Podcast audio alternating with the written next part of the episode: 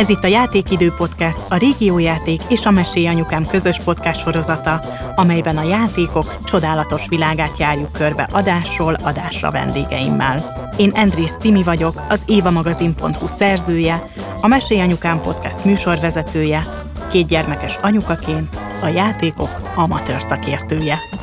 A nyári szünet utolsó heteiben járunk. Valljuk be, ez az az időszak, amikor már minden szülő centit vágva várja a szeptembert.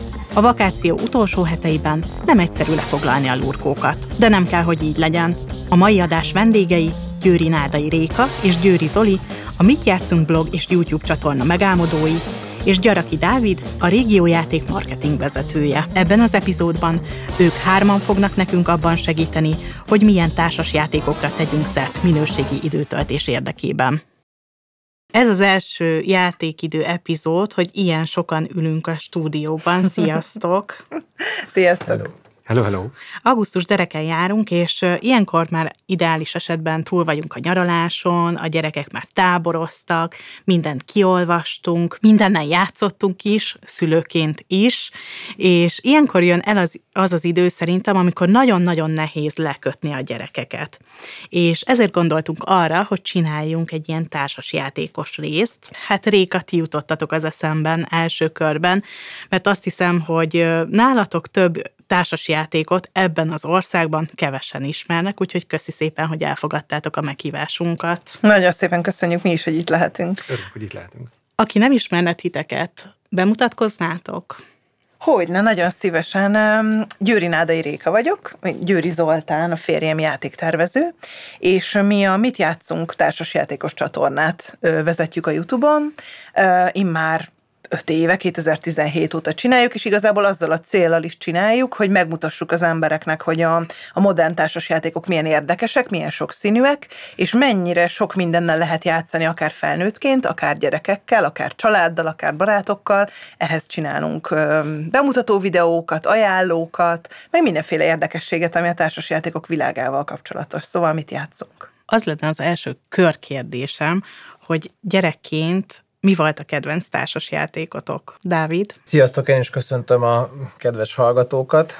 Gyerekként a kedvenc társas játékom, na jó, akkor most alámerülök az emlékeim bugyraiba, és keresgélek. Hát igen, akkor nekem a Ravensburger labirintus társas játéka ugrik be először, és ha így meg kellene fogalmaznom, hogy mi volt, vagy mik voltak azok a tulajdonságai, ami miatt kedvenc volt, akkor biztos, hogy említeném azt, hogy ugye ez a játék, egy picit előre mm, ugrok, még bemutatom, aki esetleg nem ismerné, hogy Köszi szépen. ez egy olyan táblás társas játék, ahol tulajdonképpen olyan, mint egy ilyen négyzethálós felosztása lenne, és minden második elem fix, minden második mező fix, és minden második mező meg nem fix, tehát hogy a játékosoknál vannak ilyen útvonal kártyák, ilyen labirintus kártyák, és tulajdonképpen útvonalakat, ösvényeket kell a labirintusba építeni ezeknek a kártyáknak a segítségével, és összegyűjteni különböző relikviákat, kisállatokat, valamilyen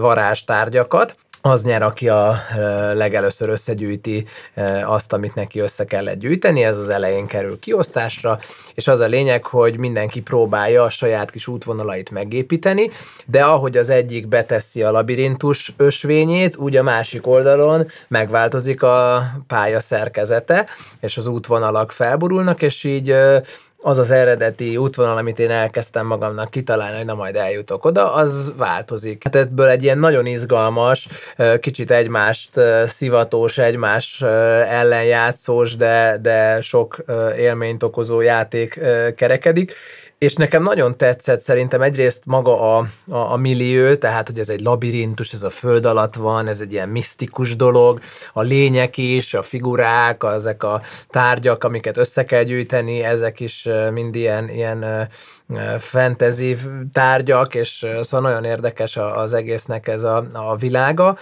és ez a taktikai rész talán a másik, ami, ami engem mindig lenyűgözött, hogy egyszerre kell kreatívnak lenni benne, hogy milyen útvonalon megyek, egyszerre kell taktikusnak lenni, előre gondolkodni, na a másik vajon mit fog lépni, hogy lesz nekem jó, kell hozzá azért némi szerencse is, mert ezt az e, óriási táblát nem biztos, hogy átlátom rögtön, meg hogy akkor mi pontosan hogy fog történni. Na úgyhogy nekem ez, ez egy ilyen nagyon-nagyon kedves emlékem, és egyébként mind a mai napig ez egy kapható játék, úgyhogy, úgyhogy biztos majd én is a saját gyerkőcökkel ezt fogom játszani, hogyha olyan korúak lesznek. Egyébként ez már ilyen 5-6 éves kortól lehet, illetve van a junior verziója, az már ilyen 3-4-től is működik. Én is üdvözlöm a kedves podcast hallgatókat.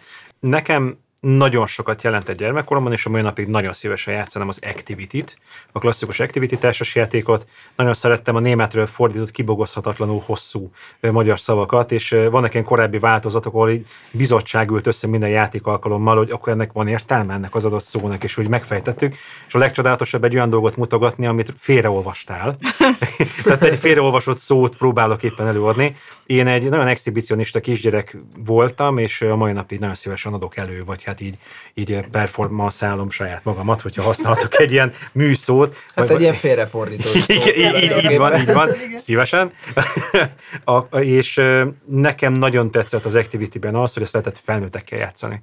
Tehát, tehát hogy, hogy érdemben úgy felnőttekkel, hogy ez egy olyan társas játék, ez egy olyan játék, a, amihez felnőttek csatlakoznak, és nekem nagyon tetszett ez a transgenerációs felütése, hogy én a 7-8 éves Zoli a szüleimmel, vagy a szomszédokkal, vagy egy valamilyen kirándulás alkalmával a, a rég nem látott rokonokkal együtt egy társasjátékkal játszunk, és akkor csapatban vagyunk, és akkor nagyon jó volt látni, hogy ez a játék képes helyzetbe hozni felnőtteket, amiben szívesen elmerülnek, és hogy kellően intellektuális volt, és a mai napig szerintem egy nagyon jól működő játék, azóta rengeteg variánsa van, és rengeteg más játékot ihletett meg, ez a bizonyos kommunikációs szűkítéssel való felütés, hogy birtokomban van egy információ, azt át szeretném adni a játékostársamnak, de valamilyen kommunikációs szűkítés van. És például az Imagine, a koncept is tulajdonképpen egy activity variáns, hogy, hogy nem tudok teljes mértékben átadni információt, hanem valahogy butítanom kell. Ez activity számomra mai napig egy, egy, egy, egy igazi kincs, rengeteg változata van, nagyon könnyen beszerezhető a mai napig, de, de ha a gyermekkoromra gondolok vissza, számomra a legtöbbet az Activity adott. Réka.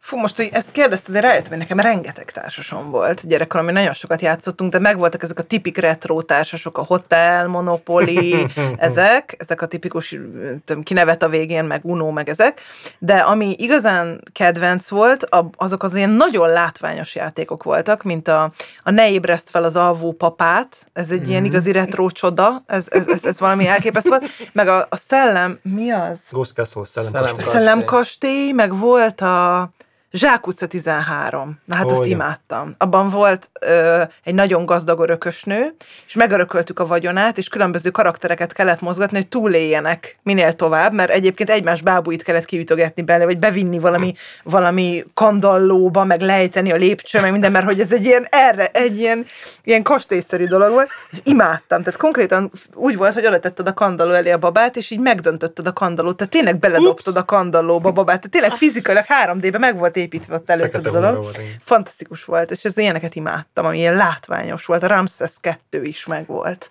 amiben ilyen kicsi piramist kellett rárakni, a pályára, egy csomó piramis, és emlékezni kellett, hogy mi van alatta, és még így el is forgott a pálya. Azt Tehát, hogy ilyen, ilyen, ilyenekre emlékszem, hogy a szüleim azok mindig, mindig beszerezték ezeket a társasokat, és nagyon sokat játszottunk.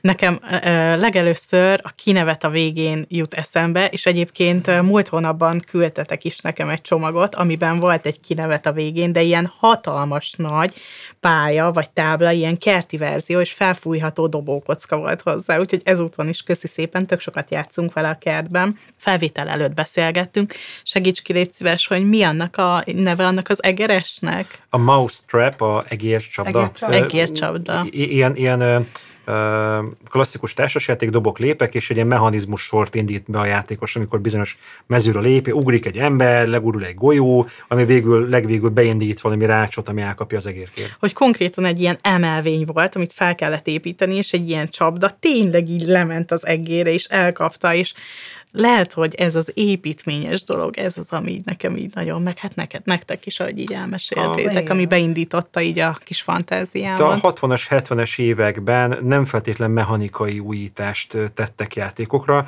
hanem látványban próbálták kompenzálni, hogy a doboklépek maradjon, de hogy valami transzparens fejlesztés legyen, és hogy ö, mind a fröccsöntés technológia, mind meg egyéb technológiák lehetővé tették, hogy látványban lett nagyobb a játék, mechanikailag nem feltétlen gazdagodott, az majd később. Egyébként, ha belegondoltok, hogy a, például a hotelben is 3D-s nagy épületek voltak, és mindenki emlékszik, hogy fú, az milyen volt, amikor a prezidentet fi, fizikailag felépítetted, tehát oda tetted, meg amikor, mit tudom én, a rizikóban felpakoltuk egyesével a kis miniket, tehát minik voltak hozzá, meg voltak a kis katonák, lovas katona, meg minden is oda kellett tenni. Tehát ezek nagyon adtak egyébként, a retro játékok nagyon szépek voltak ilyen szempontból, hogy nagyon oda tették. Igen, minden, egyébként van egy ilyen skála minden társasjátéknál, hogy a teljesen abstrakt, meg a teljesen uh, realisztikus, plastikus között. És ugye például egy sakk, az mondjuk ugye az egyik vége, ami egy teljesen abstrakt Igen. Dolog, ugye a bábuk azok szinte csak kijelzik éppen, hogy, hogy mi van, és mondjuk szembe mondjuk egy hotel, vagy ezek az ilyen szellemkastély, ami meg sokkal plastikusabb, ami mondjuk egy kisebb gyereknek jól beég, meg sokkal jobban meg lehet fogni, tehát hogy a térérzékelés, a finom motorika, tehát sok mindent ott az úgy működtet, és az, az nagyon kis izgalmas így. Egyébként ti mit tapasztaltok, hogy a mai szülők azok ö, nyitottak az újdonságra, körbenéznek, mert ma már rengeteg-rengeteg társas játékot lehet kapni, vagy pedig a saját emlékeikből építik fel a, a gyereküknek a játéktárát a társas játékba, hogy keresik ezeket a, a régi saját élményeket a játékokban? Hát én az eladások alapján azt tudom mondani, hogy a, tudjátok mi a leg, leges, leges, legtöbbet eladott társasjáték a mai napig? A gazdálkodj okosan. És kenterbe veri az összes társasjáték eladást, gyakorlatilag a mai napig keresik, tehát a kérdésedre a válasz egyébként az eladások alapján, hogy, hogy ö, azt biztos, tehát az biztos, hogy a régi emlékeket, élményeket újra akarják élni. Egyébként ez nem csak ebben nyilvánul meg, hanem például a játékboltban, amikor bejönnek, akkor is sokan beszámolnak arról, hogy azért szeretek bemenni a játékboltban, mert akkor kicsit tudok nosztalgiázni, uh-huh. újra élem a gyerekkoromat, ó, nekem is volt ilyen játékom, ó, stb. Tehát biztos, hogy van egy ilyen nosztalgia része, de hát amúgy meg azt gondolom, hogy a, ez a társasjáték reneszánsz, ami most zajlik gyakorlatilag, ez meg azért pont azt mutatja, hogy azért van egy igény arra is, hogy túllépjünk a gazdálkodj okosanon, jóval túllépjünk a gazdálkodj okosanon, és ez így van jól szerintem, és, és kalandozzunk el az újdonságok irányába. Szerintem a kulcs, hogy aki játékot vesz, jól szeretne dönteni, vagy szüksége van arra az illúzióra, hogy ő jó döntést hozott. Nagyon sok termék esetében bemegyek, melyik joghurtot válasszam, amelyik kommunikál felém, vagy valami ismerősen cseng, amivel már valami kapcsolatom volt. Igen. Vagy ajánlotta anyám, hogy ő azt kipróbálta, és a legén megkóstoltam, és akkor az, az, az számomra jó. Sok esetben valamire támaszkodunk, valamilyen előzetes ismeret alapján szeretnénk jól dönteni. Amikor bemegy valaki egy játékboltba, például egy régióboltba, elképesztő mennyiségű játékkal találkozik. Tehát faltól falig társasjáték, tehát konkrétan a társasjáték felhozatal is olyan döbbentesen gazdag, hogy gyakran ez a bőség, ez kontraproduktív tud lenni, és elveszve érzi magát, és keres kapaszkodót, hogy mi az a bizonyos jó döntés illúzió, Számomra tökéletesen érthető, hogyha valaki a gazdálkodj okosant választja, mert a gazdálkodj okosannak kapcsolatban van előzetes ismeret. Nem teljesen vak, hogy akkor most milyen játékot válasszak, hanem van egy pici kapaszkodó. Sokak számára már a Katan telepesei is hú-hú-hú hallott valamit, megfordítja a dobozt, ami szerintem már marketingesként egy hatalmas nagy dolog, egy plusz mozdulatot beletett a vásárlásba, hogy megfordítja, információt szül esetleg a boltos kisasszony vagy, vagy, vagy valaki értékesítő ajánl számára játékot, ad bizonyos információkat, amiben tud kapaszkodni, úgyhogy egyáltalán nem lepődöm meg. Számomra, ami nagyon fontos, hogyha van esetleg vágy, játékos kedv, vágy tovább lépni, esetleg modernebb játékokat kipróbálni, akkor azt hiszem egy fantasztikus dolog, és erre felel a társasjátékos szakma, és ezért készít nagyon könnyen befogadható, nagyon könnyen megérthető, instant sikerélményadó, könnyed családi játékokat, hogy ezt a belépési küszöböt, amit minden egyes társasjáték, fogjuk meg egymás kezét és valljuk be, kér, Tehát minden játék, minden modern játék igényel egy pici szándékot, valami rászállást, mind anyagi, mind szellemi értelemben, hogy foglalkozunk modern játékokkal. Ezt nagyon szépen segíti a, a, a modern társasjátékos szakma, tehát könnyű játékokat készít, hogy megtörténjen ez a bizonyos következő átlépés a gazdák okosanból modernebb játékok felé számomra vásárlóként nagyon nagy rizikófaktor van a társas játékokban, uh-huh. mert olyan, mint egy könyvvásárlás, hogy honnan tudjam, hogy az tényleg beszippant az a történet. Uh-huh. Na, ezért jött létre a vlogunk. Gyakorlatilag ez volt az oka annak, amiért eldöntöttük, hogy videókat fogunk csinálni, amiben bemutatjuk a játékokat, hogy ne vakon menjen vásárolni az ember, mert ahhoz azért viszonylag drágának számít a hobbi, vagy ez az egész, hogy csak úgy random levegyek tíz játékot a polcról, aztán majd csak jó lesz. Tehát, hogy az ember egy kicsit előtte utána tud olvasni, vagy megnézni egy-két videót, vagy akár a dobozon feltüntetett infók alapján, hogy hány éves kortól, hány perc alatt, kiknek ajánlják a készítők, akkor ez alapján egy kicsit tisztább tudattal megy be a boltba és válogat, és hát igen, a nosztalgia faktor az nagyon erős. Tehát nyilván ez minden vásárlásra igaz, hogy valamihez kötjük érzelmileg a dolgokat, de amit kérdeztél, hogy a szülők mennyire ez alapján választanak. Én rengeteg emberrel beszélgetünk a vloggal kapcsolatban, és, és nagyon sok helyen azt látom, hogy nyitnának a szülők, csak mivel nem tudják, hogy hogyan döntsenek jól, mi alapján válasszanak a gyereküknek, annyira sok játék jelenik meg, évente több ezer, hogy most így mégis mi alapján, hogy fogják is a megszokott, a jól ismerthez oda nyúlnak. Volt egy ilyen kis videó, azt nem tudom, láttátok-e, a elmúlt hónapokban láttam az interneten, hogy két gyereknek adtak a kezében valamennyi pénzt, és beküldték őket a játékba, hogy választatok magatoknak játékot. És akkor megnézték, hogy mit választanak. Azt hiszem, talán egy reklám volt, már így pontosan nem emlékszem, és az a lényeg, hogy olyat választottak, amit ismertek, azt hiszem monopolikat vettek, vagy valami, valamiket választottak. De amikor kérdezted, hogy a legnagyobb eladási számok alapján én is a gazdák, hogy okosanra tippeltem volna, vagy a monopolira. Tehát azok, amik nyilván a köztudatban a társasjáték fogalmával vannak társítva, az van a fejekben, legtöbbször jelen, azt választják sokan, nem azért, mert azt tartják a legjobb játéknak, vagy arra emlékeznek sokszor a legjobb szívvel, hanem azért, mert azt ismerik és azzal, hogy megmutatjuk az embereknek, akár ezzel a beszélgetéssel, akár a boltokban, hogy milyen sok színű játék van, és milyen sokféle döntés lehetséges, ezzel igazából szélesítjük a látókörüket. És ez nagyon szuper, nagyon sok visszajelzést kapunk a szülőktől, hogy belevágtak, kipróbáltak egy új játékot a gyerkőccel, és nagyon tetszik. És akkor mi van még, és mit, mit lehet még találni.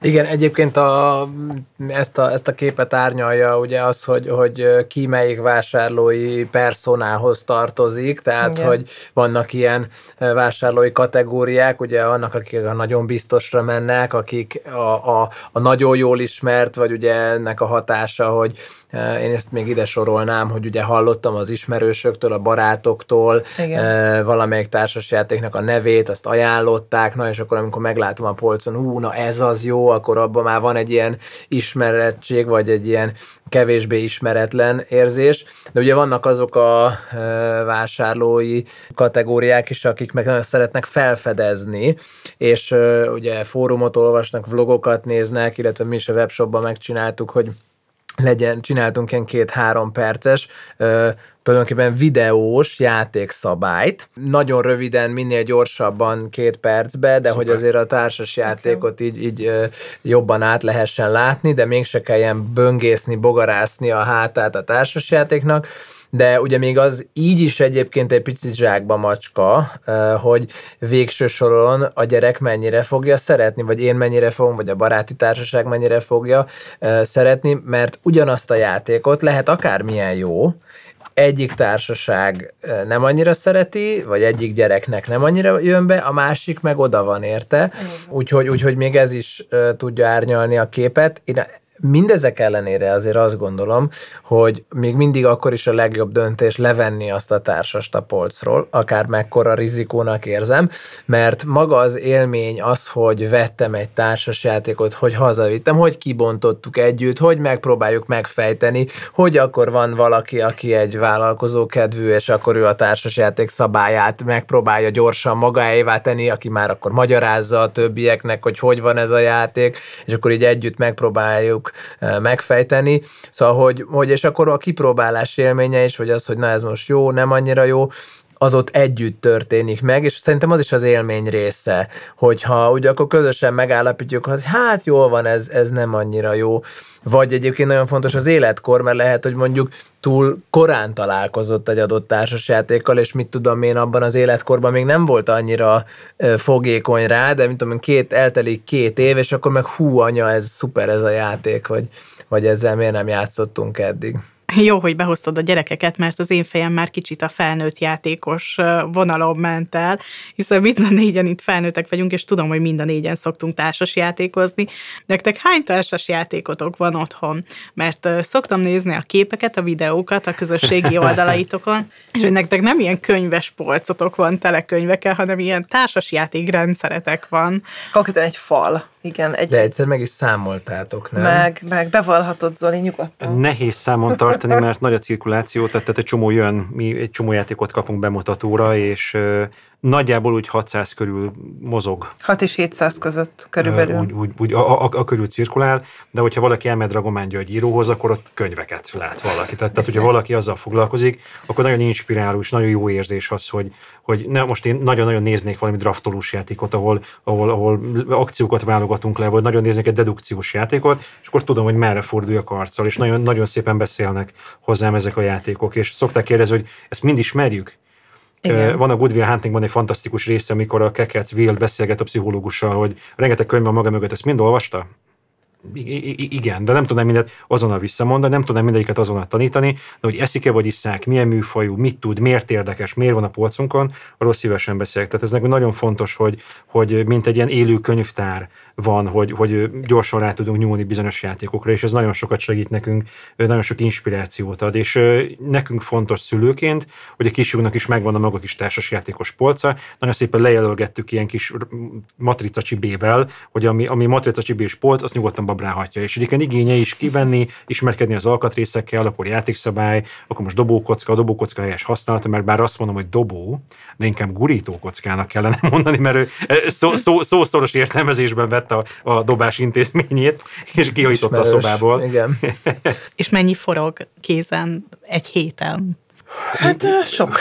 Igazából mi minden nap játszunk. Ugye Igen. a mi munkánk a játék körül ö, forog, tesztelünk játékokat, bemutatunk, rendezvényre magunkkal viszünk, aztán azokat továbbadjuk intézményeknek, ö, elvisszük egy játszatásra, ott megtanítjuk az embereknek, aztán hazahozzuk, aztán elkerül barátokhoz, a barátoktól vissza, szóval egy kicsit tényleg olyan, mint egy könyvtár egyébként a mi gyűjteményünk, és ilyen szempontból egy élő dolog, meg hát tanuljuk is nyilván az új játékokat, amikor beérkeznek, akkor heteket töltünk azzal, azzal, hogy tényleg megismerjük a játéknak a mélységét, és úgy tudjuk ajánlani ezeket, de hát ezt imádjuk csinálni. Szóval igazából. Hát le, sokak számára perverzió, de én lefekvés ott nem könyvet olvasom, hanem játékszabályt. És engem kifejezetten szórakoztat felfedezni azokat az összefüggéseket. Á, ezt akarja tőlem, és hogy mindegyik játékban szokott lenni egy ilyen pici változtatás. Én szoktam keresni ez a 10%-ot, hogy mit tud ez a játék. Így nyilván ismerős panelekből dolgozik. Ez egy pici szagradás, ez egy pici kalikó, ez egy picit ö, ö, valamilyen ThinkFan megoldás. Tehát, tehát, tehát hogy, hogy, hogy ötvöződik, mint amikor valaki elmegy egy étterembe, és elmegyünk egy nagyon minőségi fine food étterembe, akkor a ismerős ízekből egy eddig nem látott együttállást tesznek elém. Krumplit már ettem kolbászt tettem, hagymát tettem, és kivit is. De ez így együtt egy olyan izgalmas elegyet alkot, a kivis kolbász, ami, ami, ami, ami, ami így első nagyon furának tűnik, de kóstoljuk meg, és ö, ö, megpróbálom figyelni a saját érzéseimet. És nekünk az a munkánk réke, hogy kipróbáljuk, értelmezzük, utána ajánljuk ezeket a játékokat, hogy szerintem ez, ez nagyon fog menni azoknak a játékosoknak, akik sok konfliktust keresnek egy játékban, mert ez kifejezetten felpaprikázott hangulatot kínál, amit lekövet mondjuk az arcolat, vagy éppen fordítva, hogy nekem veszőparipám meg kis herceg című játék, ami egy nagyon kemény helyzetet tesz a játékasztalra, de kis herceg arculata is. Gondolna az ember, kis bolygóépítő, kis hóka-móka, közben pedig azt a borogató élményt tud lenni a családnak, mert egymásnak hagyunk kontraproduktív lapkákat, és, és nehéz. Tehát mi dolgunk az, hogy játszunk, utána pedig elmondjuk, hogy hogy tetszett. Én a gyerekeket azért is hoztam be egyébként, mert mindannyian egyébként születésünktől fogva egy ilyen, egy ilyen fejlődési pályát, egy ilyen valamilyen játék életpályát futunk be, és, és, és a játszásunk is fejlődik, és, és szerintem a társasjáték az egy ilyen kifejezetten nagyon fontos mérföldköve egyáltalán annak, hogy, hogy a készségek hogyan fejlődnek, illetve az egyéb ilyen szociális készségeket hogyan sajátítjuk el, hogyan tanulunk megveszíteni, hogyan tanulunk megnyerni méltósággal, hogy nem ugrálok a másik fején, nye, nye, nye, én nyertem, és társai. Aztán ugye a szerepek, a, aztán a térlátás, tehát nagyon-nagyon sok mindent fejleszt ugye a társasjáték, és ugye a mi élményeink is, vagy a, a felnőtt társasjátékozó is valójában egy gyerek társasjátékozó volt, akinek voltak tök jó gyerekként nagyon jó társasjátékos élményei. Úgyhogy én azért tartom azt fontosnak, hogy hogyha szeretnénk azt, hogy, hogy a gyermekünkből majd egy olyan felnőtt, vagy egy játszó felnőtt legyen, akkor már kicsikorban érdemes elkezdeni azt, hogy, hogy a társas az igen, az egy jó dolog, azt kipróbálni, nézegetni, fogyasszuk, legyen a családi kultúra része az, hogy társasozunk. És milyen társasjátékkal kezdjünk? Mi legyen az első társasjáték otthon? Milyen idős korba vezessük be a gyereket a társasjáték világába? Azt szoktuk mondani, hogy ilyen három-négy éves kortól már érdemes lehet, de az igazság, hogy nagyon eltérőek a gyerekek ebben. Tehát mindig eltérőek, minden gyerek más, de három-négy éves korban is nagyon nagy eltérések vannak még abban, hogy melyik gyerek alkalmas, vagy nyitott arra, hogy egyáltalán társasozzon, és ki az, aki, aki még nem. A mi kisfiunk az igazából olyan, hát három és fél éves kora után kezdett egyáltalán érdeklődni, addig csak így talán nézegette őket, de rengeteg embert ismerünk, aki már a három évessel is tud, három éveseknek való játékot. Ez alatt inkább azt tudtuk mondani, hogy a szabad játék az, ami a legjobban fejleszti őket, nyilván ebben a korban is. Viszont három évesekre már azért lehet ajánlani, tehát az ilyen csigafutam, szerű doboklépek kezdő gyerekjátékok, sőt, vannak ezek a, a Bunny Boo és a Smart Car, tehát azok a Smart Games-es játékok például, amik egészen kicsiknek ö, vannak ö, kitalálva, ezeknek a dobozán általában rajta is van, hogy 3 plusz, vagy 4 plusz, tehát ettől az éves kortól ajánlják őket. Ezeket már nyugodtan meg lehet próbálni, maximum nem szabály szerint játszuk őket a gyerekekkel, később majd rá lehet őket nyilván vezetni a, a játék szabályra, de már az, hogy ismerkedik az alkatrészekkel, megfogja a kártyát, elkezdi megtanulni, hogy hogyan fogunk meg egy kártyát, kártyát, hogyan fogunk meg egy alkatrészt, hogy dobunk a dobókockával, ez nyilván egyrészt a finom motorikát, másrészt a szociális skilleket, tehát a szociális készségeket is fejleszti, ahogy mondtad te is. Tehát érdemes már akár ebben a korban elkezdeni, de igazából azt mondjuk, hogy olyan négy éves korban van az, amikor már szerintem érdemes akár társasjáték, társasjátékokkal játszani. Igen, minden társasjáték kooperatív, ugyanis a felütése az, hogy szabályai vannak, és ezeket a szabályokat mindannyian érvényesítjük, és szerintem három, nagyjából három-négy éves kor között várható el a gyerekektől ez a kooperáció, hogy, hogy te köröd, én köröm. Együtt Ugyanaz a szabály van a játék elején, meg a végén. Tehát, tehát hogy, hogy van eleje, közepe, vége a játéknak. Ez felnőttként, természetes gyerekként abszolút nem. Emlékszem, nagyjából három éves volt a kisfiam, amikor kikérte magának, hogy nem öljön. Megint én jövök. És, és nem, nem volt meg ez a szabály, és akkor semmi baj, mert Rékával szoktuk mondani, hogy a társasjáték egy szuper erőszakmentes történet, mert amint kell, már nem játszunk, és amint ö, erőszakkal lépek, na most neked ezt kell csinálni, onnantól ez a gyerkőc nem játszik, hanem megpróbál megfelelni a szüleinek. Tehát amint laza, amint lehetőség, ö, és amint ilyen megkínált helyzet a gyerekeknek, addig jó. A társasjáték pedagógia szokta mondani, hogy, hogy nem játékot ajánl, hanem játékot kínál tehát, és a gyerkőc fogyaszt, a gyerkőc csatlakozik hozzá. Gyakran a gyerkőc véget vet a játéknak a játék felénél. No, ne, ne, köszönöm szépen, nekem ennyi elég volt, feláll, elmegy.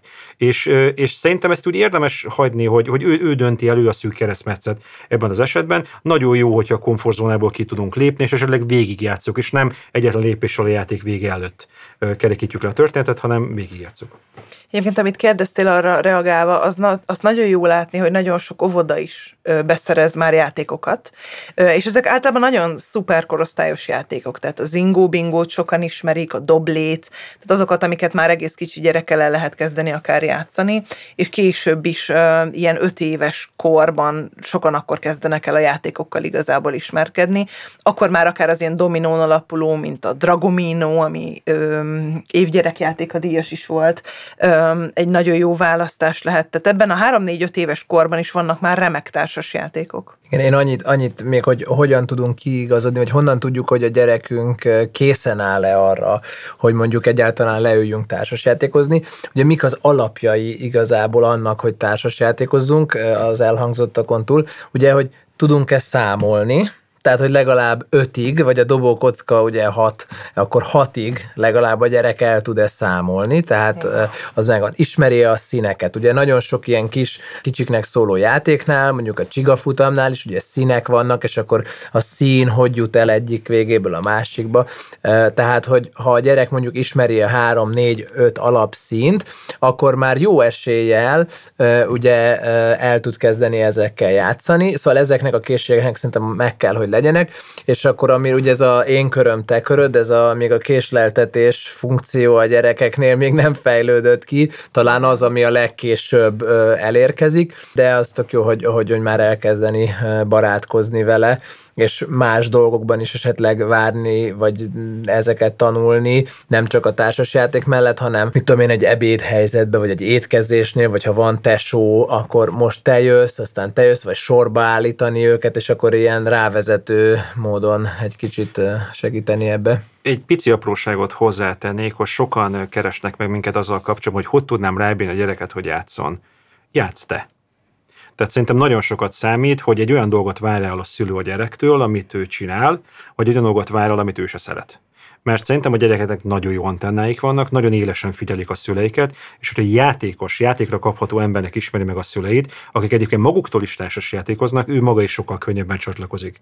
Tehát szerintem, mint egy két lábon járó élő példa tud lenni ilyenkor a szülő, hogy ő játszik a párjával otthon, vagy esetleg a többiekkel, és azt látja, hogy játszani természetes dolog, játszani teljesen normális. Nem egy külön kitett dolog, amit elvár tőlem a felnőtt, és oké, oké, akkor most engem is szórakoztatni kell a játékkal, hanem az életünk vele járulja természetes része. Ez azért is fontos, amit mondasz, mert nagyon egyértelműnek tűnhet, de mi nagyon sokszor találkoztunk vele, hogy mégsem az, hogy a társasjátékok nem arra valók, hogy letesszük a gyereknek és ott hagyjuk, hogy foglalja el magát, hanem ugye együtt játszunk vele. Uh-huh. Tehát, hogyha a szülőben vannak rossz érzések a társasjátékozásra kapcsolatban, és ez ezért előfordul, tehát társulnak negatív sztereotípiák is a játékhoz sokak fejében, mint hogy gyerekes, már felnőttként nem érünk rá ilyesmivel szórakozni, vitát gerjeszt, tehát hogy egy csomó, csomó ilyen dolog is van, és ez a felnőttben benne van, és ezért nem szívesen ül le, azt nagyon megérzik a gyerekek. És sokszor ezért tartják el maguktól egyébként kicsikorban, azt mondják, ó, az én gyerekem nem szeret társas játékozni, és ilyenkor érdemes visszakérdezni, és te? Te szeretsz? Mm. Vagy te hogy állsz ehhez? Ez érdekes kérdés. Illetve még egyet szerintem a szülőknek nagyon jó, hogyha az eszükbe vésnek, megtudatosítunk magunkba, hogy türelem. Igen. Tehát, hogy rengeteg türelem, tehát főleg így az elején nagyon sok türelem kell, ahhoz fel kell előre készülni, szerintem lelkileg arra, hogy a dobásnál az tényleg elhajítja, hogy a különböző alkatrészeket szanaszét rakja, nem úgy rakja le, és a többi, és a többi, de hogy ezen nem szabad szerintem görcsölni, vagy, vagy ez, ez teljesen természetes, hogy, hogy ez így zajlik, és majd ez, ez fog szépen alakulni, változni. Igen, és nagyon jó kis antennáik vannak, szóval én tudom, hogy én nagyon szeretek memóriázni, és ezért a lányom mindig velem memóriázik, és nem az apukájával. Hmm. Vele egészen más játékot szeret játszani. Én például nagyon szeretek sakkozni. Kislányom, aki öt éves, sőt már elkezdtem bevezetni a, a sakk világába, és direkt szereztem ilyen állatfigurás sakkot. Wow hát tervezek majd egy ilyen kis sakmesét is hozzáírni, mert hogy azt vettem észre, hogy, hogy így el kellett neki mesélni, hogy mi történik. Elmeséltem neki, hogy hogy kell fölrakni, és, és valószínűleg ez a kis antennája is, meg jó a memóriája, másnap megyek le, és magától fölrakta mm-hmm. a bábukat, ami nagyon, nagyon érdekes, és valószínűleg ez a mese is segített neki, hogy na, akkor ki hol áll, de hogy így fölrakta, és hogy akkor így mindig mondja nekem, hogy apa, most gyere, sakkozzunk. És... Egyébként tippként a mi kisfiunk a Gurics és játszal kezdett el először társas játékozni. Ez egy ilyen színes dobókocka egy ilyen nagy plüss színes dobókocka, és ez azért jó példa szerintem, mert nagyon sokan azt mondják, hogy azért nem játszik még egy kisgyerekük, mert hogy nem tud leülni, ne, ő még nem tudott ülni 5 percig. És ez pont az a lényeg, hogy gurítasz fel, és amilyen szint gurítottál, vannak ilyen színes kártyák, hogy mit csinálj. Tudom én, húzol egyet, ha kéket dobtál, húzol egyet a kék pakliba, és mondjuk googolj le. Ha pirosból húztál, akkor nem tudom, tapsolj hármat. A zöldből, akkor nem tudom, feküdj le a földre, és állj fel háromszor, nem tudom. Tehát ilyen kis tevékenységek. És van ilyenből egyébként többféle gyerekjáték is van a piacon. Ezek nagyon jók, és már ilyen mozgásban is benne van a játékosság. Tehát játszani, és ezzel ezt akartam mondani igazából, hogy társasjátékozni ne csak úgy képzeljük el, hogy leülünk egy tábla mellé, és ott lépegetünk, hanem játszani, a játékosságra nevelni sokféle játékkal lehet. Igen, igen, igen, és a szülőknek nagyon komfortzónán kívül esik az, hogyha fel kell állni, például a joga kalandnak mm-hmm, van egy igen. társas játéka, és ott azért vannak olyan feladatok, hogy mondjuk szőnyegbe beleburkolózni és körbegurulni a szobába, ott tényleg mozogni kell, és akkor, mikor hozza a kislányunk azt a játékot, akkor a férjem ránéz, hogy akkor ezzel most fogunk játszani tényleg, és hát nyilván fogunk játszani, mert ő azt szeretné. Mi szülők ilyenek vagyunk már. Még ahhoz szerettem volna csak egy gondolatot hozzáfűzni, hogy, hogy, hogy valóban a felnőtteknél is ezek a negatív élmények esetleg uh, tudják akadályozni azt, hogy, hogy uh, akkor a gyereket is bevezessük, vagy, vagy hogy én magam hogy állok hozzá, de ezeknek a, a szülőknek üzenem, vagy felnőtteknek üzenem, hogy, hogy, hogy ne hagyják annyiba ezt a dolgot, mert hogy a társas játékozás az egy nagyon-nagyon izgalmas és felszabadító dolog, és hogy ezeket a rossz élményeket, vagy legyenek nyitottak arra, hogyha van egy ilyen társasjátékos helyzet, vagy egy ilyen közösségi, baráti, társasági szituáció, hogy akkor ne úgy álljanak hozzá, hogy hát én nem szeretem a társas játékot, és akkor inkább nem játszok, hanem hogy, hogy adjanak egy újabb esélyt a, a játéknak, és, és engedjék, hogy, hogy újra magával ragadja az élmény. Segítsetek nekem, légy szíves, hogy mi alapján osztályozhatjuk a társas játékokat. Vannak a szórakoztató játékok, vannak a logikai játékok, vannak a kooperatív játékok. Hogy csoportosítjuk őket? Nagyon sokféle csoportosítás lehetséges megkülönböztetünk tematikus és absztrakt játékokat, amikor van egy puszta pőre váz, nekem például sok is ilyen, de a malom, de nagyon sok egyfős játék igen, vannak egyfős játékok, ezek a logikai játékok, ami igazából egy ilyen puszta mechanizmus, de vannak nagyon jó tematizált játékok, amikor tudom, hogy ki vagyok, mit csinálok, miért csinálom. Akkor ö, konkrét műfajokat tudunk megkülönböztetni egymástól, hogy ö, mit keres egy játékos, mert nem csak sok, hanem sokféle játék van, és nagyon sokféle játékos. Nem tudok olyan játékot mondani, ami mindenkinek jó. Viszont kis beszélgetés követően mindenkinek fogok tudni a játékot ajánlani, mi lehet, hogy neki alkalmas lesz. Tehát szerintem fontos, hogy ne keresünk Szent Grált, és ebből a podcastből sem hallható ki egy mindenre kompatibilis játék, egy olyan puzzle elem, ami mindenhova illik, hanem valahova illeszthető. Három nagyon fontos műfajt különböztetnék meg. Az első a kooperatív játékok. Sokan, akik most ismerkednek a modern játékokkal, ilyen pupillatágító, szemöldök felvonó élmény lehet találkozni a kooperatív játékokkal, amikor a játékosok nem egymás ellen, hanem együtt játszanak, és közös a győzelmük, vagy közös a verességük. És szerintem pláne kisgyerekekkel csodálatos elindulni a kooperatív játékok világában, amikor igen, van döntésem, amikor végrehajtok, van én köröm, te köröd, de együtt nyerünk, vagy együtt veszítünk. Kisfiam egyik kedvenc játék a Miénk a vár, melyben ilyen kis goblinokat, meg ilyen kis orkocskákat dobálunk be a tömlöcbe, öt éves kortól játszható, és tényleg csodálatos. Tehát nekem gamerként én, én végén van, fel lehet nekem mosni a padlóról, amikor a kisfiam szépen dobálgatja be az orkocskákat a börtönbe, és szabály szerint játszom, húzza kártyát, lejátsza a kártyát, és az az élménye, hogy apa nem ellenem van, hanem együtt játszunk. A másik műfaj a kompetitív, amikor versengünk. Itt nem feltétlen van vesztes a játéknak, lehet, hogy több győztest is hirdetünk, de egymás mellett versenyzünk. Nekem a kedvenc példám már az úszás. Mindenkinek megvan a maga sávja, nem dobálok át medicellabdákat, hogy fulladjon meg a másik sávba valaki, hanem hogy mindenki le fogja úszni azt a bizonyos távot, csak valaki gyorsabban. A harmadik műfaj az a konfrontatív, mint például a rizikó, aminek nagyon erős a tétje ott. Konkrétan a másik ellen játszom. Az én győzelmem feltétele, hogy van vesztes. Tehát simán lehet, hogy valaki nem fejezi be a játékot, amikor tudok aktívan a másik játékos ellen tenni. A fellépésem kiesést generálhat. Például a Bank című játék esetében csak akkor nyerem meg a játékot, hogyha valaki meghal, nem fejezi be a játékot, vagy, vagy konkrétan elvesztett. Én általában ebben a sorrendben szoktam olyan játékokat. Kezdünk kooperatív játékokkal, hogy alakuljon ki egy biztonságérzet.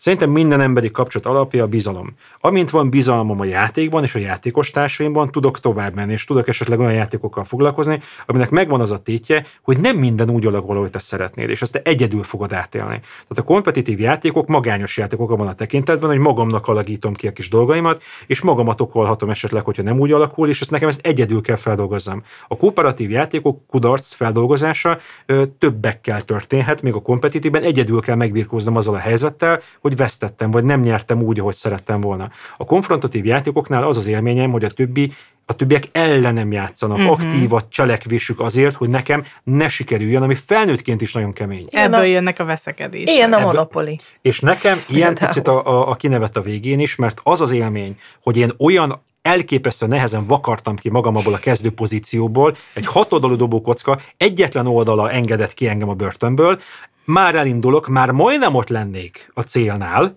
erre jön anyám, és visszaküld a rajthoz. és, és tehát nagyon nehéz, nagyon nehéz az a játék ebből a szempontból, és szerintem nem is kifejezetten a szórakoztatásra, hanem eme helyzet mélyítésére szolgál. Tehát én nem tartom egy kifejezetten nagy közönség számára könnyen emészthető játéknak. Nagyon nehéz helyzetet teremt, mert ez egy masszív konfrontáció. Tehát konkrétan kigáncsolgatjuk egymást. És nekem például a sakk ebből a szempontból egy, nem egy kezdőjáték, bár a mechanikák azok nagyon fontosak, és nagyon-nagyon sok oldalon fejlesztik az embereket. Szerintem simán lehet, hogy valaki felnőttként sem jut el oda a személyiség szerkezete okán, hogy ő könnyen dolgozik a sakkal, mert az élményem az, hogy van egy másik játékos, akinek egyetlen dolog áll a, a sikere útjában én. Tehát csak akkor nyerheti meg a játékot, ha engem kilök a játékból, ami szerintem kemény. A legtöbb játék egyébként kompetitív, az az versengő. Versengő típusú, többségében, és a gyerekjátékoknál sem rossz az, hogyha nem mindig kooperatívat, tehát nem mindig együttműködésen alapulót játszunk, hanem nyugodtan lehet versenyezni, sok gyereknek egyébként ez motiválóbb, mint a, az együttműködés. Szerintem az a jó, hogyha vegyes a készlet, ami otthon van. Van benne memóriára építő, van benne versengő, van benne olyan, amiben közösen vagyunk, tehát jó, hogyha ha többféle tematikájú és többféle gondolkodást kérő játékot szerzünk be otthonra, mert mint ahogy felnőttként tapasztaljuk, hogy nekünk sincs mindig kedvünk mindenhez, a gyerekekkel is pont így van. Tehát amikor gyerekeinknek választunk játékot, szerintem az is nagyon fontos, hogy mennyire ismerjük őt, őt milyen témák érdeklik, és abban az adott témában mondjuk, hogy a vonatok iránt rajong, akkor milyen olyan vonatos játékok vannak, egyébként minden témához rengeteg más van, másik társas játékot még oda lehet sorolni, ami egyébként már csak a tematikája okán is vonzóbb lesz a számára, és ezekkel elkezdeni akár a közös játékot. Tehát ez alapján is csoportosíthatjuk a játékokat. De persze úgy is, amit te kérdeztél, hogy mondjuk családi játék, vagy parti játék, vagy gyerekjáték, konkrétan vannak ilyen kategóriák, ezeket általában a, legjobb játékoknál feltüntetik a dobozon. Tehát ilyen szempontból érdemes ennek hinni, és amit még érdemes megnézni, amikor mondjuk így egy bizonyos csoportosítású játékot keresünk, az a doboz hátoldalán akár a kép, akár a leírás, ami alapján lehet arra következtetni, hogy az, amire mi keressük azt a játékot, iskolai versenyekre, vagy arra, hogy karácsonykor játszunk vele a falat, az alkalmas lesz az adott játék. Szerintem még az is segíthet így a társasjátékozást, hogyha, ahogy a podcastunk nevébe is benne van, van egy meghatározott játékidő. És uh, szerintem tök fontos, hogy a családok uh, akár így a héten egy napot kinevezzenek, hogy na ez a társas játékidő, és akkor közösen uh, kiválasztani, hogy na most mihez van kedvünk, vagy akár az extrémebb esetben akár már azt is előre eldönteni, hogy majd melyik héten mivel játszunk, de hogy azért az mindenképpen fontos szerintem, hogy ez segíti, hogyha van egy ilyen dedikált játékidő, amikor tudjuk, hogy na, most a család összeül egy vasárnap délután, vagy valami, és akkor játszunk együtt.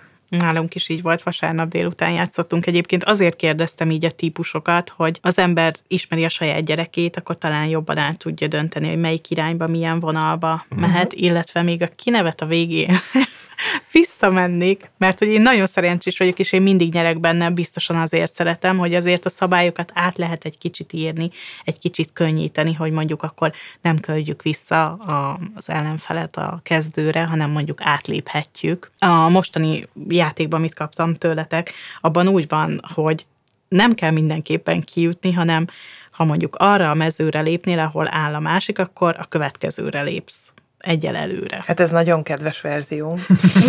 Eredetileg ugye ez azért nem így van. Igen, úgyhogy... Igen.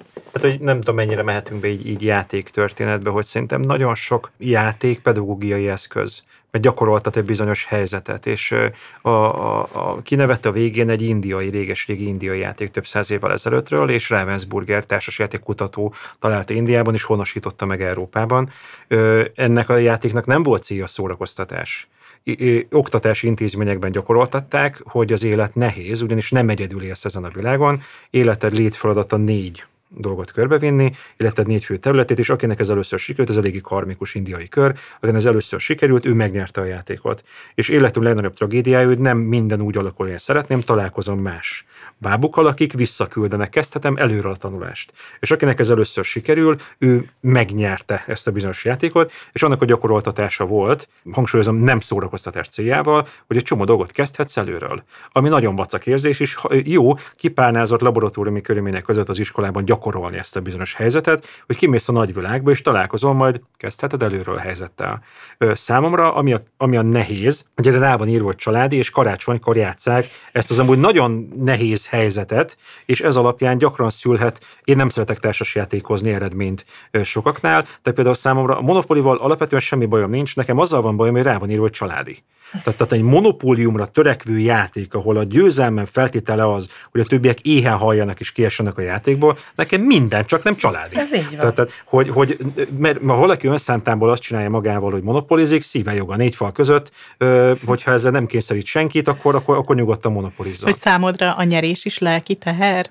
Azért, mert másnak rossz? Ez nem családi felütés, hogy a győzelmemhez a többiek kiejtése kell. Tehát, hogy bármelyik játékos családi környezetben akkor nyerhet, hogyha a többieket gyengíti ezzel. Hmm. Tehát, tehát, tehát, hogy a győzelem felé vezető úton a többiek állnak nekem keresztbe, ez egy kifejezetten nehéz helyzet. Megfordítom, hogy van a Képérzék című játék, amiben a játékos társaimmal kapok pontot. Tehát kompetitív a játék, győzelmi pontokat gyűjtünk, pontot kapok, ha kitalálom a más képét, és pontot kapok, ha kitalálja más az én képemet.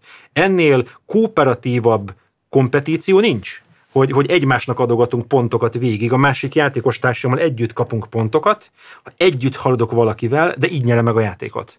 Tehát mindig valakivel haladgatok, tökéletes családi játék, izgalmas fizikai helyzetet teremt, egész végig az ígéretem az, hogy most veled haladtam egy picit, most veled haladtam egy picit, most veled, de hogy ezt ügyesen kisakkozva végül én, én nyerjem meg a játékot, és ha nem nyertem, is az az élményem, hogy végig haladtam valakivel együtt pontot kaptam. Én, én jó járok, hogyha más segít nekem. Ez nekem volt családi felütés, tehát nekem nem a kompetíció bajom a társasjátékok esetében, tehát van jó kompetitív karácsonyi játék. Nekem az, hogy a, az a helyzet, hogy a többiek ellenségek, és nem csak ellenfelek a játékban, nekem az a nehéz. Tehát tulajdonképpen rosszul társasoztunk egész gyerekkorunkban, vagy hogy nagyon sok ilyen rosszul társasozós helyzet van, mert hogy valójában ezek a konfliktus alapú, vagy az ilyen eh, le akarom győzni a másikat, az például nagyon nem egy családi környezetbe való társas. Lehet jó családi környezetben, az állításom az, hogy azon tízezrek, százezreknek az élménye, hogy nekem fáj társasjátékozni, az valid.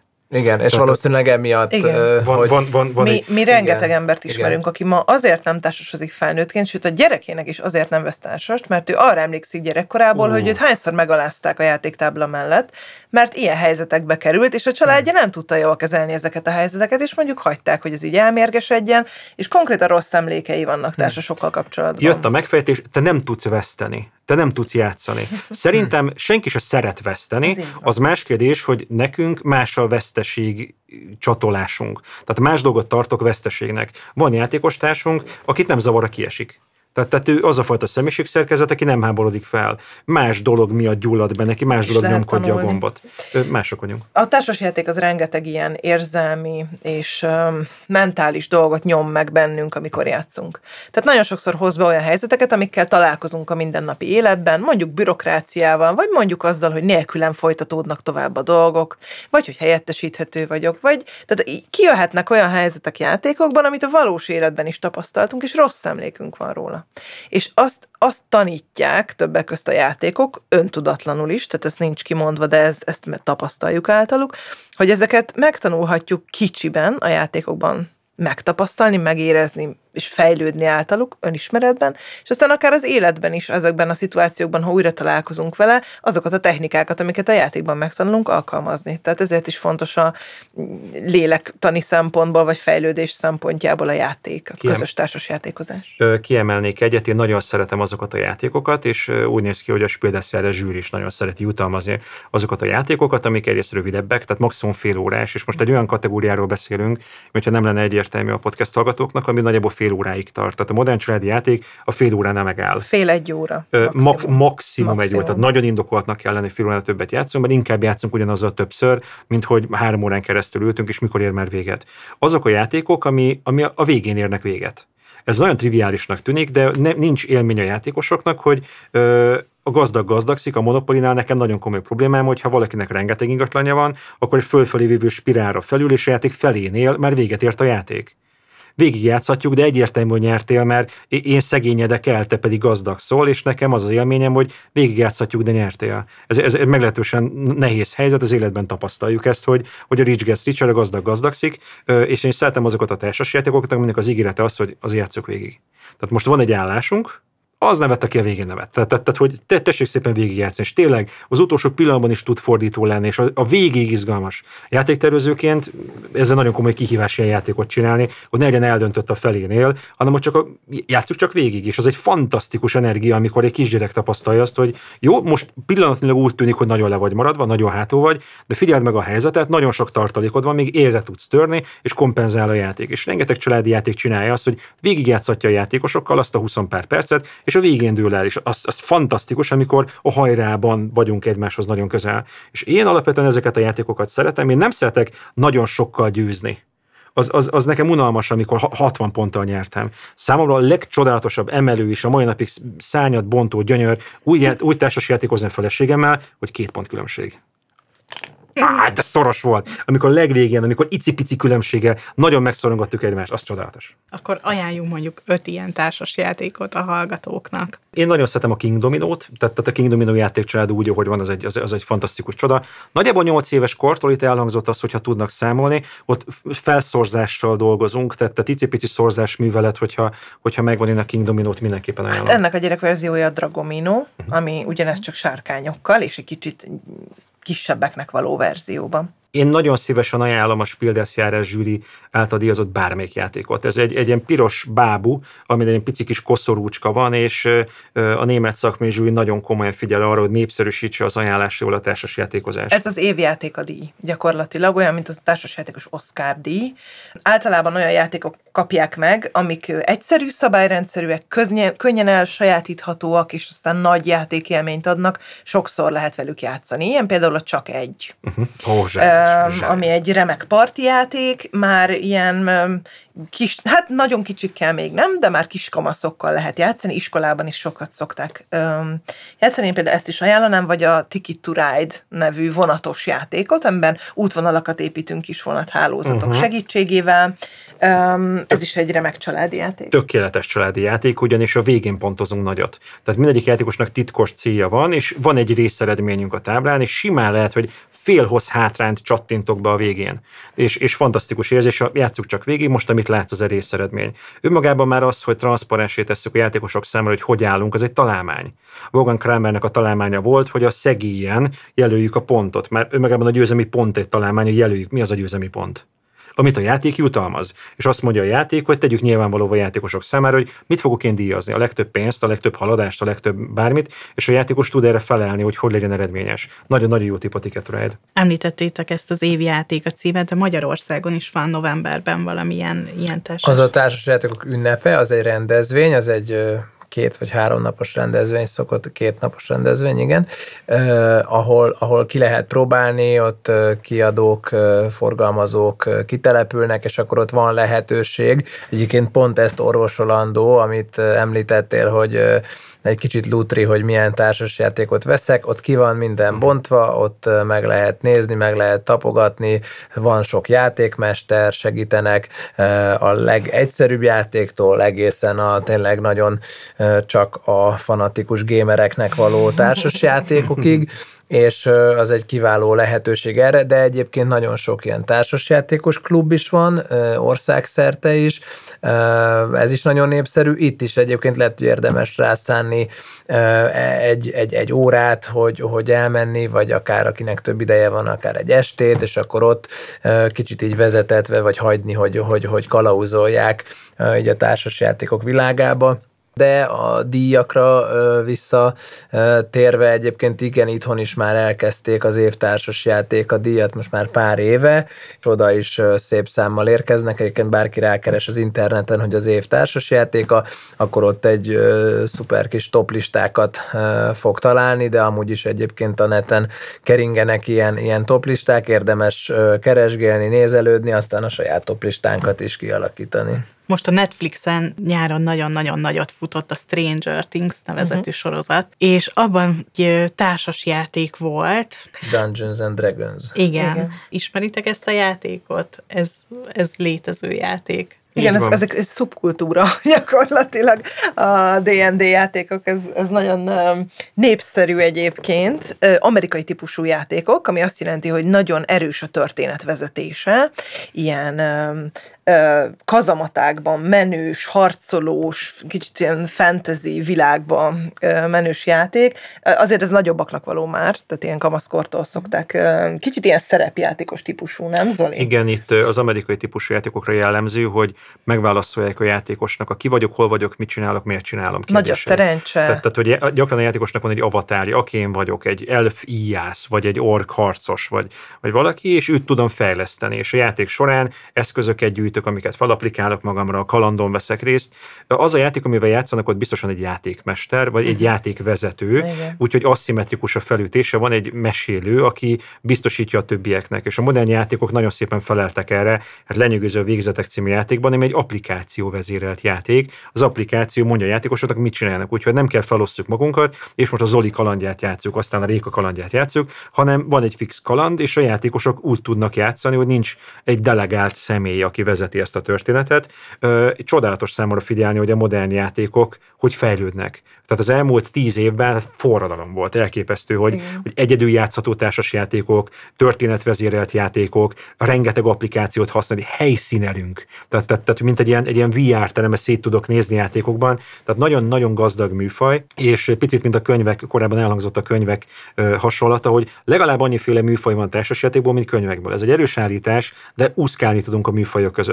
Egyrésztről én ennek szakértőként örülök, hogy nagyon gazdag műfaj, de másrésztről nagyon ijesztő tud lenni, hogy rögtön ráöntök rengeteg lehetőséget az, az, az érdeklődőkre. Tehát szerintem fontos a fokozatosság, hogy, hogy ne rögtön rettetesen nagyon ajnározott komplex játékkal induljunk, hanem belépő, kezdő, barát játékokkal. Az nyilván zseniális, amikor a kaszkadi a vadvilágával én haladó játékosként is játszom, és letenném anyám elé, hogy, hogy az, az a pályaszabályjal el tudunk indulni, és mindkettőnk számára szórakoztató. Ez fantasztikus dolog, de szerintem a fokozatosság az elképesztően fontos, hogy ne, ne rögtön Fábi Zoltán 5. pecsét című munkájával kezdjünk el a filmkultúrával foglalkozni, hanem vannak kifejezetten jó belépő történetek, belépő játékok. A webshopban kutakodva találtam egy Stranger Things játékot. Ha. Most jelent meg nemrég. Igen. Igen, igen. Hát ez a klasszikus követi a, egyébként a játékiparnak a, a mintáját, hogy amikor van egy népszerű sorozat, egy mesefilm, akkor vagy előtte már, vagy utólag, de elkészül hozzá játék, egyéb ilyen ajándéktárgyak, és a többi, és a többi, és hát a, ugye a Stranger Thingsnek alapvetően a célközönsége nem ez a fiatal gyerekkorosztály, tehát hogy ott nem előre voltak megcsinálva a, a játékok, vagy az ajándéktárgyak, stb., hanem ahogy egyre népszerűbb lett, és akkor ugye most már gyakorlatilag így a, a popkultúra része, és innentől meg hát ugye mi, akkor minden legyen Stranger Things-es, és akkor a Stranger Things-es Monopoly tól kezdve a minden valószínűleg meg fog jelenni. Ah, értem, akkor nem haj az arra a társas játékra, amivel játszottak a sorozatban, hanem... Nem. Nem, ez a egy parti játék. Én, Nem. én szeretem ezt a fejlődést, hogy igen, volt az a vonal, hogy van egy nagy sikerű popkulturális bármi Fradi. És van Fradis Monopoli, és akkor tulajdonképpen monopolizom, csak át van színezve pár mező. Én szeretem ezekben a modern megközelítésű játékokban, hogy azt érzem játék közben. Tehát a, a, ehhez a munkához készül egy játék, és például a, a, imént említett Stranger Things játék esetben ez egy titkos szerepes játék, ahol az elmenyúzók ellen játszunk, és megpróbálom kideríteni, ez a szociális dedukció, hogy te most elmenyúzó vagy, vagy nem. És füllengetnek a játékosok egymásnak, a- és így, és, és így fertőzgetik egymást. Igen, kicsit, mint a vérfarkasos játékban régen, az Igen, éjjel-nappal. az, van egy éjszaka, és Um, akkor úgy... És ott próbáltuk egymást kitanulni, ez egy ilyen játék egyébként. És, és számomra ezek kedves, hogy nem ö, túl akartak lenni ezen a játékon, hanem ezt a helyzetet ö, próbálja meg domborítani a játék. Klasszikus mechanizmust használ, de pici variációval, és nekem ez nagyon hízelgő, hogy, hogy mint egy trónokharcás játékban, ott az intrika meg a hadászkodás van nagyon elől. Akkor van a Wrath of the Lich King World of Warcraft játék pandemic működéssel, ott tényleg szövetkezve a nagy gonosz nagyúr ellen, egyszerre játszom a- az adott játék világában, tehát nem, nem egy ilyen, egy ilyen megúszós valami, na akkor most kinevet a végén a Star Wars, hanem hogyha Star Wars játék, akkor Star Wars lázadás, a birodalom a lázadók ellen, és tényleg egy epikus harcon keresztül én tényleg lázadónak érzem magam, aki folyton menekül, és akkor a birodalom meg egy hatalmas nagy ilyen, ilyen monstrum szörnyet, aki befoglal a bolygókat. Ez, ez nekem egy sokkal munkásabb, melósabb, de kifizetődőbb, és a társasjátékozást jobban népszerűsítő megfejtés. Tehát ebből a szempontból izgalmas, hogy ez egy egyszerű könnyed parti ez a Stranger Things, de mégis érzem a karaktereknek a drámáját, és tényleg az adott karakter bőrébe bújhatok, hogy nem tudom, kiben bízhatok meg. És megpróbálom kideríteni, hogy ki van velem, és ki ellenem. Az aha élménye, vagy az aha csak arra vonatkozott, hogy én az gyilkosos játéknak ismertem, Ó. hogy mi úgy játszottuk, és most azért volt aha, mert hogy valójában nyilván ahány közög, vagy, vagy terület, vagy nem tudom, eh, hogy ott ezek így vannak ilyen mutációi, és akkor ez vérfarkasos volt. Ez De- nem a Römi meg az Uno, hogy mindig azzal kezdtük, hogy megbeszéltük, hogy nálatok mi a szabály, mert Igen, igen, ilyen tájegység, ez olyan, mint a tájszólás, hogy ilyen különböző tájegység, más szokások vannak. Dávid, árulj el egy titkot. Van olyan nálatok, ilyen üzleti titkot szeretnék kiszedni belőled, kapaszkodj. Oké, okay, ülök. hogy, hogy van, van nálatok olyan, hogy mondjuk már így ősszel eldöntitek azt, hogy melyik társas játék lesz karácsonykor az, amit mindenképpen nagyon szeretnétek mindenkinek ajánlani? Csak olyan van, de nem ősszel, uh-huh. hanem hát sokkal korábban el kell már ezt dönteni, tehát aki játék forgalmazással foglalkozik, ő neki hát egy év, de legalább egy fél évvel előre kell gondolkodni, tehát inkább ilyen a karácsonyit azt leges legkésőbb mondjuk ilyen tavasz környékén ö, el kell dönteni, hogy akkor mi legyen az. Úgyhogy igen, úgyhogy ezek már rég megvannak, és nekünk is lesz egy pár újdonság, ami érkezik. Nem kérdezek rá, hogy melyik az. Érzem rajtad, hogy erre nem válaszol. Hát uh, annyit tudok mondani, mindenki figyelje a reklámokat és a kommunikációt. Teljesen őszintén megmondom, most eszembe nem jut.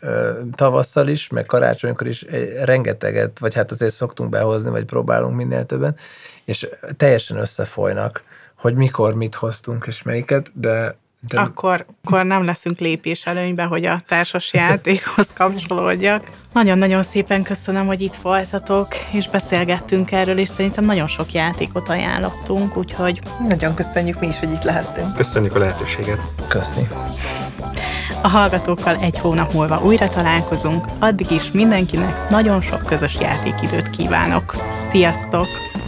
Várj még egy kicsit! Ha tetszett ez az epizód, ne felejtsd el értékelni, lájkolni, csillagozni, ha pedig úgy gondolod, hogy másoknak is hasznos, értékes, szórakoztató lehet ez a csatorna, oszd meg a közösségi oldalaidon, hogy könnyedén ránk találjanak. Ha pedig hozzászólnál a témához, megteheted az info.évamagazin.hu e-mail címen, vagy csatlakozz a Mesélj Anyukám zárt Facebook csoporthoz, ahol folytathatjuk a beszélgetést, véleményt, információt cserélhetünk.